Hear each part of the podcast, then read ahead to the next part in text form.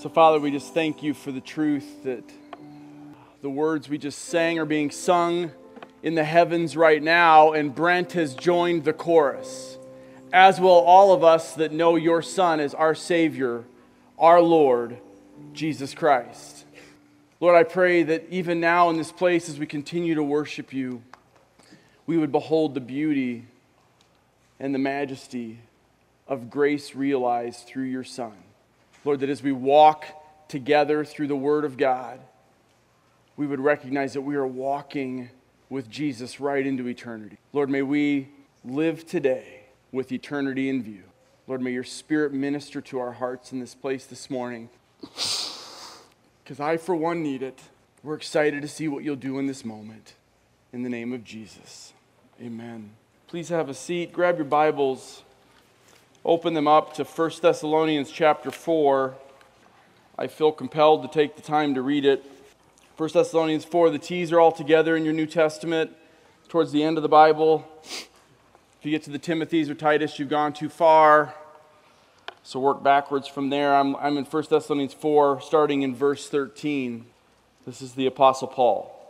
But we do not want you to be uninformed, brethren, about those who are asleep so that you will not grieve as those as the rest who have no hope. For if we believe that Jesus died and rose again, even so God will bring him with him those who have fallen asleep in Jesus. For this we say to you by the word of the Lord, that we who are alive and remain until the coming of the Lord will not precede those who have fallen asleep. For the Lord himself will descend from heaven with a shout with the voice of the archangel and with the trumpet of God, and the dead in Christ shall rise first. And then we who are alive and remain will be caught up together with them in the clouds to meet the Lord in the air, and we shall always be with the Lord. Therefore, comfort one another with these words. What led Paul to write that was because he believed in the gospel of Jesus Christ. He had no doubt of his eternal security, nor anyone else's who claims the name of Jesus as their Lord and Savior. It is a message that has gone out to the world since the very beginning, and it has not changed. And that is why, as we get ready to open up John chapter 1, we need to take seriously what we hold in our hands for it is the message of salvation. These are not just words on a page. And that's why I'm excited that in God's sovereignty, He had us starting in John. He knew when Brent was going to go be with the Lord, and He knew what we would be doing today before yesterday happened. And that's why, as we looked at last week in this series we're calling Sent to Make Disciples, that John himself said, These things are written that you might believe and that believing you would have life in his name. That's why the gospel is written. That's why it, we, we don't do justice to this book unless we really take it to heart. So let's do that today. John, when he was writing, he had he had been exiled in a little island in the Greek Isles called Patmos. He had been boiled in oil, church history says, but left alive, the only of the apostles that, had, that did not die, that was not executed, I mean. He eventually died of old age. He had, he, it's where he wrote, he saw Revelation and wrote it, in the, the book that we call Revelation. And then he eventually left the island of Patmos and he ended up in Ephesus, which is modern day Turkey. And that is where he wrote the gospel. And so this, you picture this old man at the end of his days, he's seen all of his fellow disciples go to be with the Lord. He's probably heard that Paul was executed, and he sits down to write this gospel, knowing that Matthew, Mark, and Luke had written theirs, and he doesn't just want to repeat what they said, so he begs God. I can picture him begging God, Tell me the message you would have me speak. And God says, There's only one that matters, and it is the message of the gospel. It is that the Son of God became flesh and dwelt among us. So this old man takes out some paper and he starts to write. And like no other book in the Bible, we get to see who Jesus is. Today we're going to look at Jesus sent as the speaking voice of God, but we're going to turn it to us being the speaking voice as well. And, and our temporal nature ought to compel us to speak more. Brent's passing ought to remind us that none of us knows what's going to happen in the next few moments, let alone the next few days or weeks.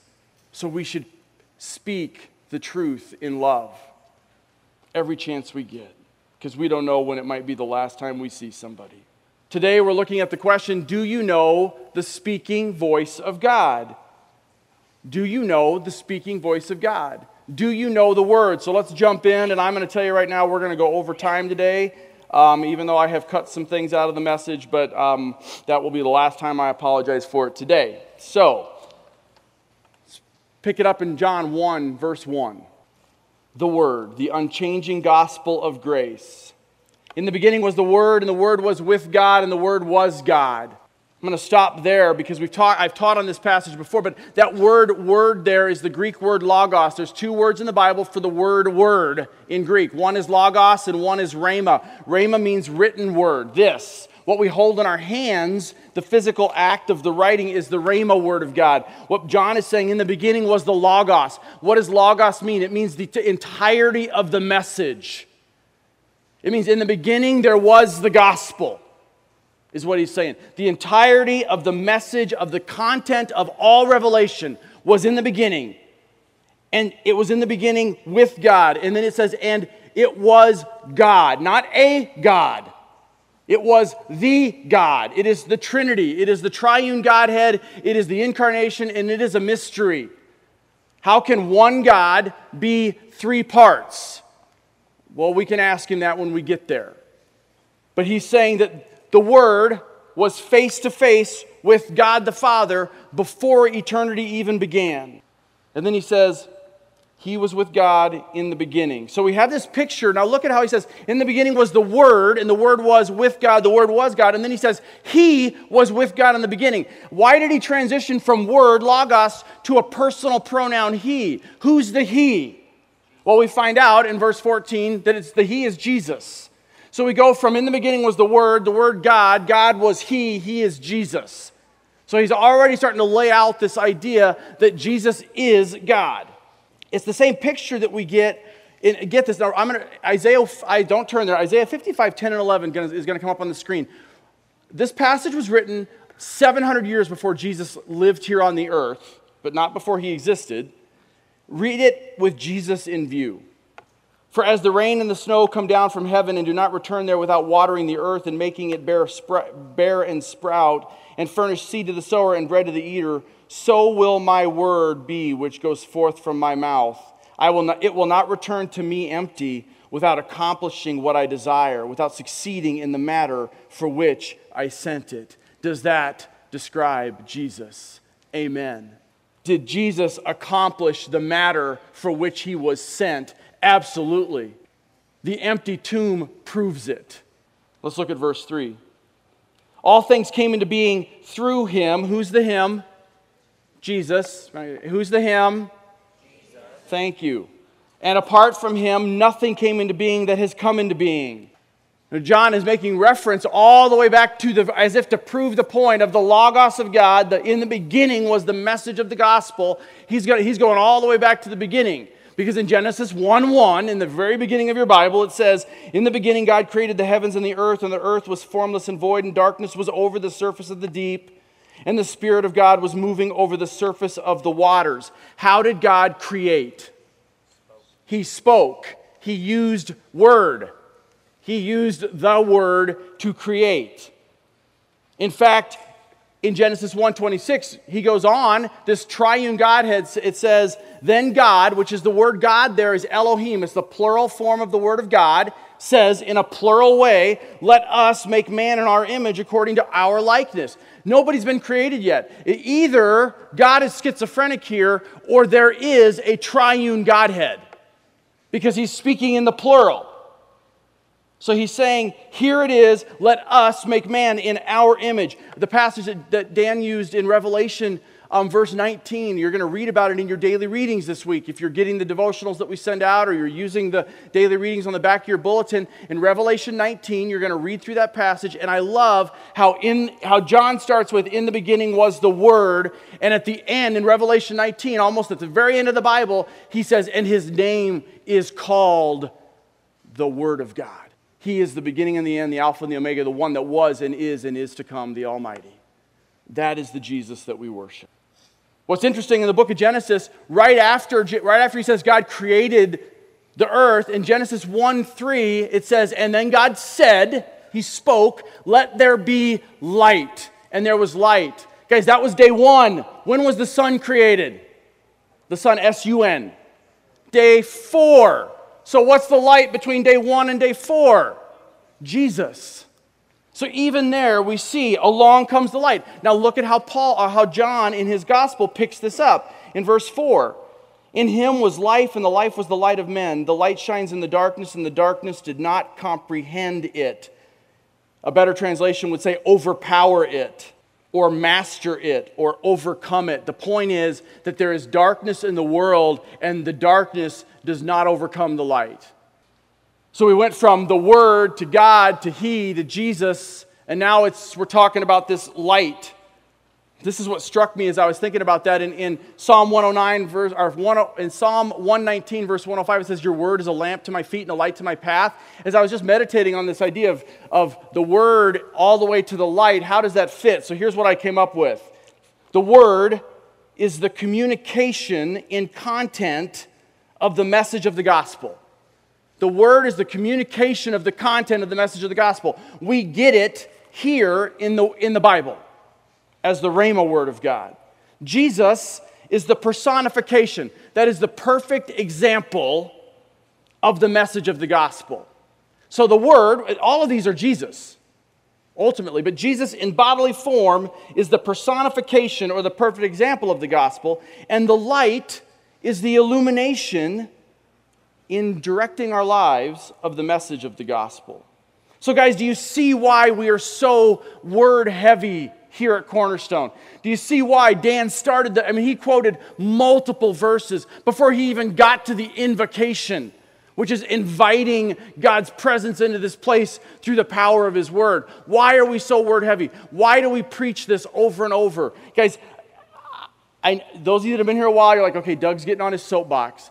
I, I'm, I, I'm going to resist the urge to get, to get all the way up on it, but it, I would be remiss if I didn't say, this is why, this, what we just read, Jesus is the Word, is why we are so adamant about being in God's Word every day.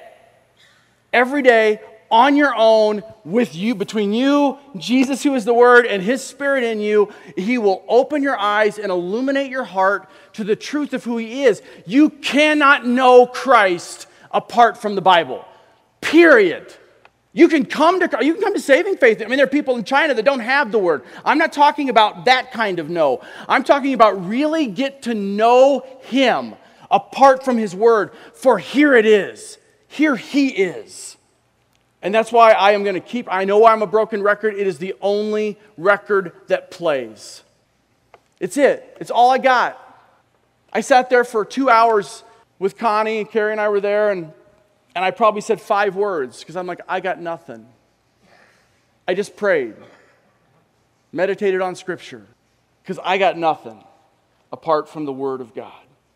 Guys, if you know people, I know I'm preaching to the choir. If you know people that are in a, a church that professes faith in Christ, and they do not know that their church does not use the Bible, or doesn't encourage people to bring a Bible, or well, we used to talk about this a lot before you guys all went electronic on me. You don't hear the noise of pages turning. Tell those people to run. A church that does not stand on the Word of God, that does not use the Word of God, is not a church that is exalting Jesus Christ. It can't be. It just can't be. And there is a sea of people out there going to hell who are attending church today, right now, or last night somewhere, that don't, that are, that are feeding them a false gospel, or at least a partial gospel because they never open the book where the gospel is. This is the gospel. Look at your at the back of your connecting points. It's called being in community. We used to call it formerly the the growth spurt, the so what, which we have this idea of, we have, we have our philosophy of ministry, which is connecting to Christ, being in community, engaging in the call. So, this is the idea of how are we in community together. Here are some really startling statistics says research shows that less than half of all professing evangelicals attend church more than one time each month. Guys, get what that's saying. Less than half of the people that say they believe in Jesus attend church one time a month. Guys, we talked about this a few weeks ago during the Experiencing God study. Attendance matters. Not to check a box, but because we are part of the body of Christ. And when one of us is missing because we're at home watching the Cardinals play at 10 a.m., and we know people right now that are doing that, get in their grill. Don't let them be satisfied with living that way. Because that's more than half of the people that profess faith in Christ in our country. We need to reach those people, guys. Those are lost people. I, am not judging hearts. I don't have anybody in mind, but many of those people are lost people. You, to say that you're a Christian and not attend church is a non sequitur. It is not, not logical. If you are His, you will love being with His people. Bottom line. Now, get this, it gets worse. Of the half that do attend church, so for, let's forget about the ones I was just talking about. Of the half that do attend church, less than 30% read their Bible more than once a week. 40% read their Bible maybe once or twice a month. And almost 20% say they never read their Bibles. These are the people that attend church more regularly. And a quarter of them are saying, Yeah, but I don't read my Bible. Get this the Phoenix area was recently named the third most biblically illiterate metropolitan area in the United States, behind, get these, San Francisco and Salt Lake City. That is not a badge of honor. Oh, how we need to be a people of the word, and we gather, and as we gather, so here's what here's my challenge for us. As we gather, whenever we gather, ask each other this question, because it'll it'll community together, we will challenge each other to be in His Word if we ask each other this question What is the Lord speaking to you in His Word recently? If we're not asking, if, if we would start asking each other that question, we would start going, man, I better show up with an answer. So let's do that. Guys, I've said this before, I've shared it a bunch of times. We have resources on the back on the connect table that were about how to get into the word every day. You can contact the church leader and we'll help you with that process as well. Um, but I'm telling if you don't have a, a daily habit, start with 15 minutes.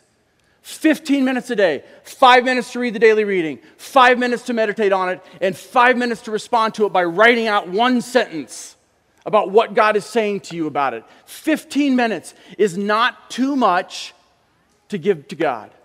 He's giving you 168 hours this week, Lord willing. 15 minutes a day comes to like 1% of that. We can do that. If you need help, let me know. I would love to sit down and help you because, and here's why. Here, I was meeting with a, with a gentleman this week. Here, practically, but how do I do that? Here's how it started with me. Set your, it doesn't start tomorrow morning. You know when it starts? Tonight. It starts when you set your alarm 15 minutes earlier than you normally would. That's when it'll start. When you go to bed tonight and you say, I need to get up at 5 to be at work, and you go, No, I'm going to get up at 4:45 because I need that extra 15 minutes. That's when it starts. That's when you'll see if you're serious. But guys, the reason all of it matters is I have yet, and I'm saying this, I know this is, is sort of speaking in hyperbole, but it's not. I have yet to meet the man who has developed the discipline of daily being in God's Word whose life was a shambles. Does not, Brent was a man of God's Word, and God took him home. It does not mean our life is going to be rosy, but it means our life is not going to be chaos because we are anchored to the rock.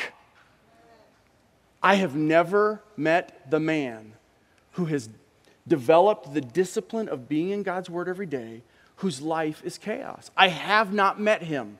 And I meet a ton of men that profess faith in Christ who are constantly in a state of chaos. And when I say, How's your time in the Word? they're part of that 20% that doesn't ever read their Bible. And I go, What do you expect? And I wasn't going to get in my soapbox. So, do you hear a speaking voice?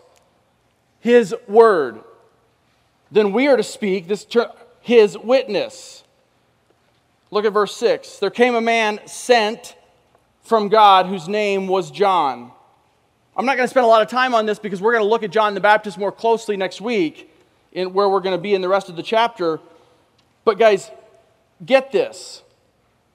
That word sent is in the perfect tense, the passive voice. That means he was sent out of his own control, right? And he was sent, he was, his planned sending was planned by God in eternity past just like yours and mine. So, as we were meeting in our men's group on Tuesday morning where Brent was, and we were talking through this passage together, Eric Bailey said that what struck him as he read this is he said, There was a man sent by God whose name was blank. Fill in the blank. Can you fill in the blank with your name? There was a man sent by God whose name was blank. Can you fill that blank in? Guys, the, the, the, the call to be sent is a worldwide call. We have men in Mexico right now because it is a worldwide call. But it is also a call to our neighborhoods, to our schools, to our place of work, to our family. Where have you been sent? Where are you called to? What would you, when you fill in that blank of there was a person, a child, a, a young adult, or whatever, sent by God whose name was blank, where do you see yourself being sent? On the back table, next to the map of our, of our future church home, Lord willing, we have um, a map of this area of the valley. And we have a bunch of these little push pins, little white push pins like this, and some markers. Here's what I would ask you to do pray first. And if you legitimately are committed, saying, I know God has sent me to this, my neighborhood, sent me to my school, sent me to my place of work. There's some Sharpies in there. Put your initials on the little on the head of the pin and stick it in the map where you are committed to being the light of the gospel. But don't put the pin in there unless you're committed. We're not interested in seeing a whole bunch of pins on the map. What we're interested in is seeing people go, this is, this is my commitment to being sent to that place. I got this side covered. Let's keep going. Verse 7, he says, He came as a witness, a testimony, really is what that word means, to testify about the light so that all might believe in him, all might believe through him. He was not the light, but he came to testify about the light. Guys, our church is the, are the sent ones. We are. Are we being his witness? That's the question. So, we hear speaking voice through his word, we are his speaking voice through his witness. The next part is his way. What is his way of salvation? Well, John jumps right into it. Look at verse 9. It says, There was the true light, which coming into the world enlightens every man. Now, guys, that word enlightens does not mean saved.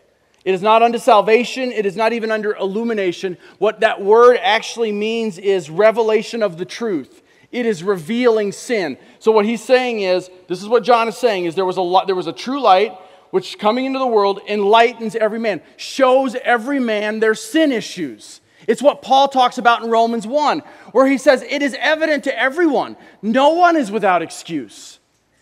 That's the light he's describing here. He's saying there is not a single person who, who has an excuse of, God never enlightened me to my sin problem and my need for Jesus. He does that for everyone. It says so right here. Let's keep going, and I'll pick it up. So, it says, He was in the world, and the world was made through him, and the world did not know him. He came to his own, and those who were his own did not receive him. It's interesting that in, in Isaiah 53, which is this great messianic passage, again, that was written 700 years before Jesus was even here physically, where it's, it's the passage where we get that he was um, crushed for our transgressions, he was bruised for our iniquities, um, the chastening of the Lord fell upon him. It, was, it starts with, Isaiah starts with, who has believed our message? Because, and then he finishes the thought with, nobody. It's the same thing here. It's what John is saying. He's saying the, the people he was sent to did not recognize him. Now get this in verse 12. But as many as received him, to him to them he gave the right to become children of God, even to those who believe in his name. Man, there are some important words there I can't do justice to, but I'm going to try just to explain quickly because they're important as to the way of salvation. So listen up. When he says, but as many as received him, that word received is the Greek word lambano. It means, get this, it means to accept. It means to accept. It is a picture in the Greek of, of a gift being offered, it's being initiated by the giver. But the opportunity to accept it or reject it is from the one receiving it. That's the picture in the Greek. I'm going to say that again the initiation of the offer, the, the gift, is initiated by God. But, the oper- but whether you grab a hold of it or not is in the power of the one who is accepting it. He explains it further with the next word when he says, To them he gave the right to become children of God. That word right in Greek is exousia, and it means the power to choose. It's not a right like we have rights in America. It means he's given them, the, he has taken the scales off their eyes. And he has said, you have, the, you have the power now to choose. I have, I have removed just the complete darkness of your heart so that you wouldn't even know you need me. And I have enlightened you enough to go, I know now that I need Jesus Christ. And then it says, He's given them the right, even to those who believe in His name. When we looked at believe last week, the Greek word here, same as it was last week, is pisteuo, and it's the form of the word that, that is often translated faith, but in this case, it means complete reliance. It is an inner heart change that, is, that results in outward action. It is not just some cognitive, yeah, I believe in Jesus, like those half of the people that don't go to church or the other half of the people that do go to church that don't read their. It is, it is an actual, no, I, I have come to believe and put my complete trust in to the point that I cannot do without him, so I better be in the Word. I need to be, not to be saved, but because I'm saved. Guys, it is that, that whole scene right there is a picture of, it is a picture of an offering of a gift without the acceptance of it being demanded. And, and as if to finalize the point of this mystery of the way of salvation, John says this in verse 13.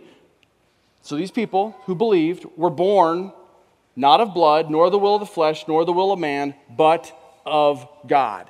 There is the way right there. Guys, here's the thing we have, we have complete responsibility we absolutely, as people, have the responsibility to, to accept the gift that is being offered. And yet, God is completely sovereign. How does that work? The answer is I have no idea because I'm not God. And I praise Him that He's big enough that I don't get it. But there are two pillars of truth that are clear in Scripture God is not a linear, sequential God. The same moment that he spoke creation into existence is the same moment he put Jesus on the cross, and it's the same moment that he took Brent home yesterday. In, in the view of God, they're all one and the same. We live them sequentially.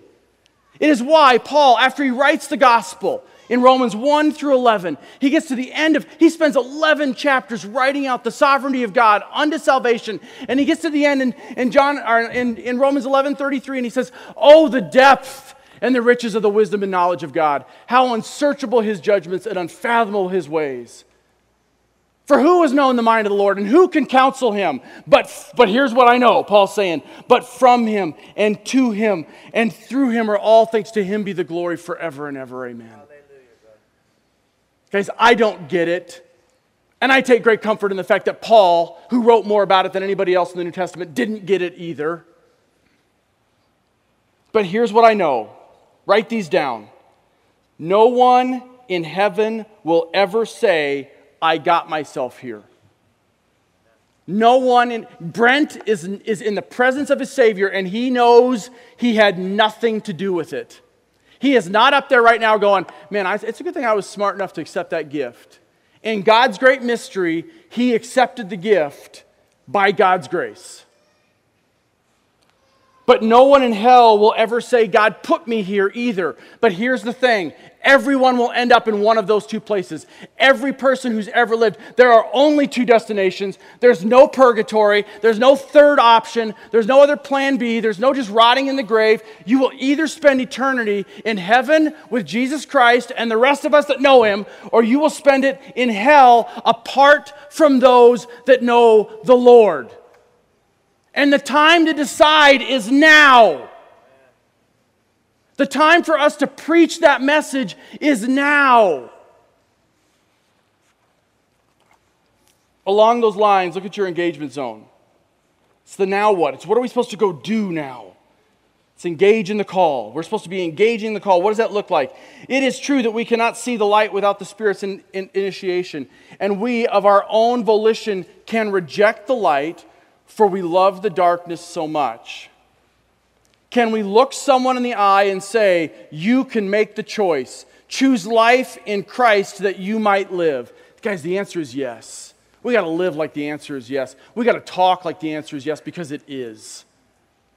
Yes, their rejection is their fault and between them and the Lord. But, guys, here's some more sad statistics 80% of all professing believers agree that they have a role to play in seeing people come to faith, that they have a role to play as sent ones to share their faith.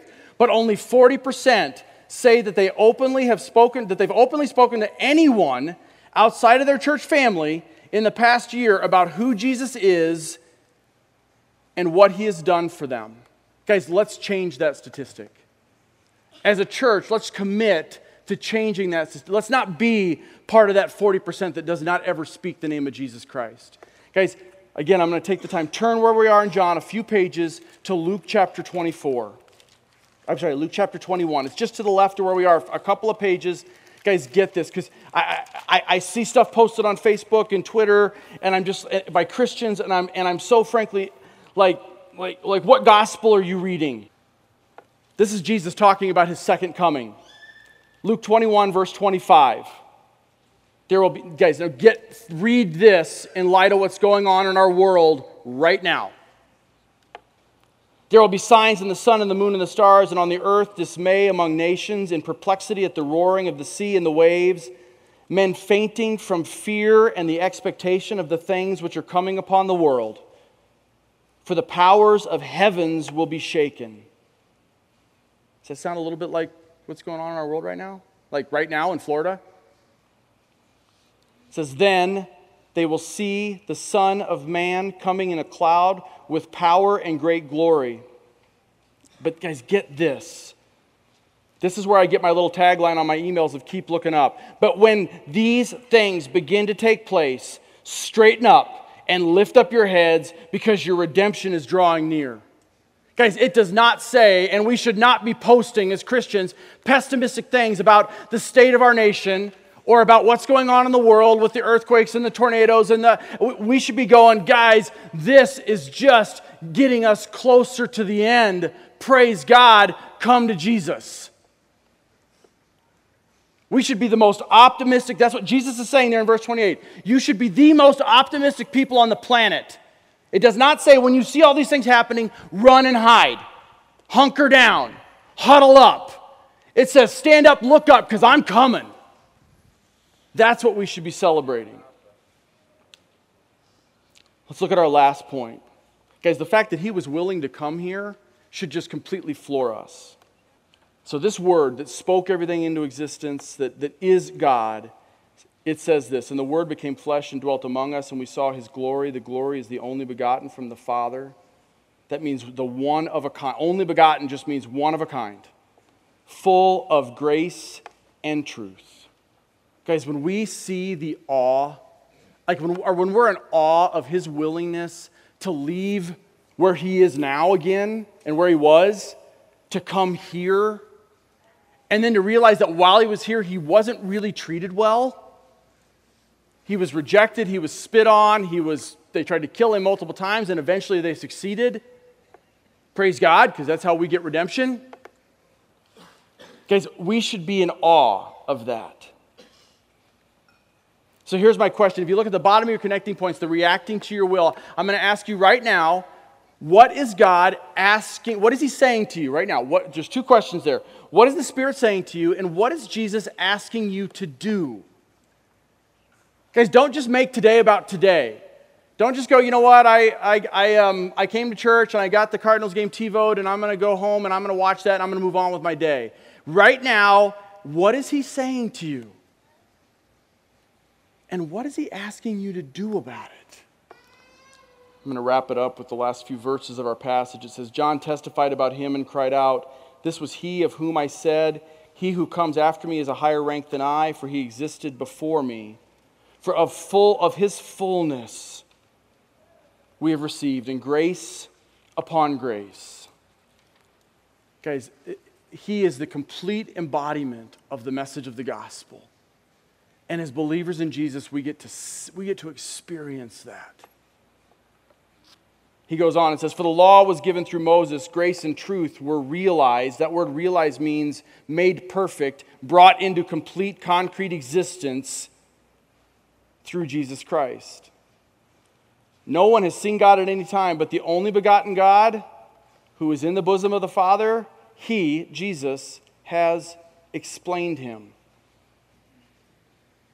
That's why Jesus matters. There is no knowing God without knowing Jesus Christ because he is God and because he came here to fully explain him. That's why, as we read, as we're going through this, this series, talking about how, he, as the Father sent me, so I send you. As we walk as Jesus walked, we will be fulfilling what Jesus has empowered us to fulfill. But that only happens if we believe He is who He says He is, He is going to do what He said He's going to do, and we hear his voice, which is the question today. Do you hear or do you know the speaking voice of God? I'm going to close with a quote from Tozer out of his book, The Pursuit of God. There's copies of it in the back. We've had them back there before. I, I, I, I mentioned it a few messages ago. It's a great book, it's a great chapter called The Speaking Voice. As the music team comes up, I'm just going to read this and pray. It says the whole Bible supports the idea God is speaking. Not God spoke, but God is speaking. He is by his very nature continuously articulate. He fills the word with, world with his speaking voice. The word of God affects the hearts of men as a light in the soul.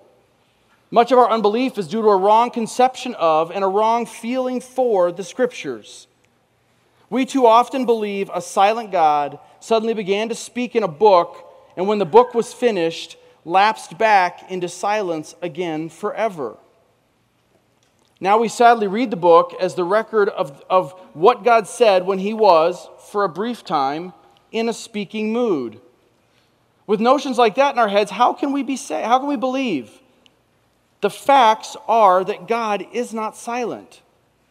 He has never been silent. It is the nature of God to speak the second person of the Trinity is called the Word. The Bible is the inevitable outcome of God's continuous speech put into our familiar human words. If you would follow on to know the Lord, come at once to your open Bibles, expecting it to speak to you. Let's pray.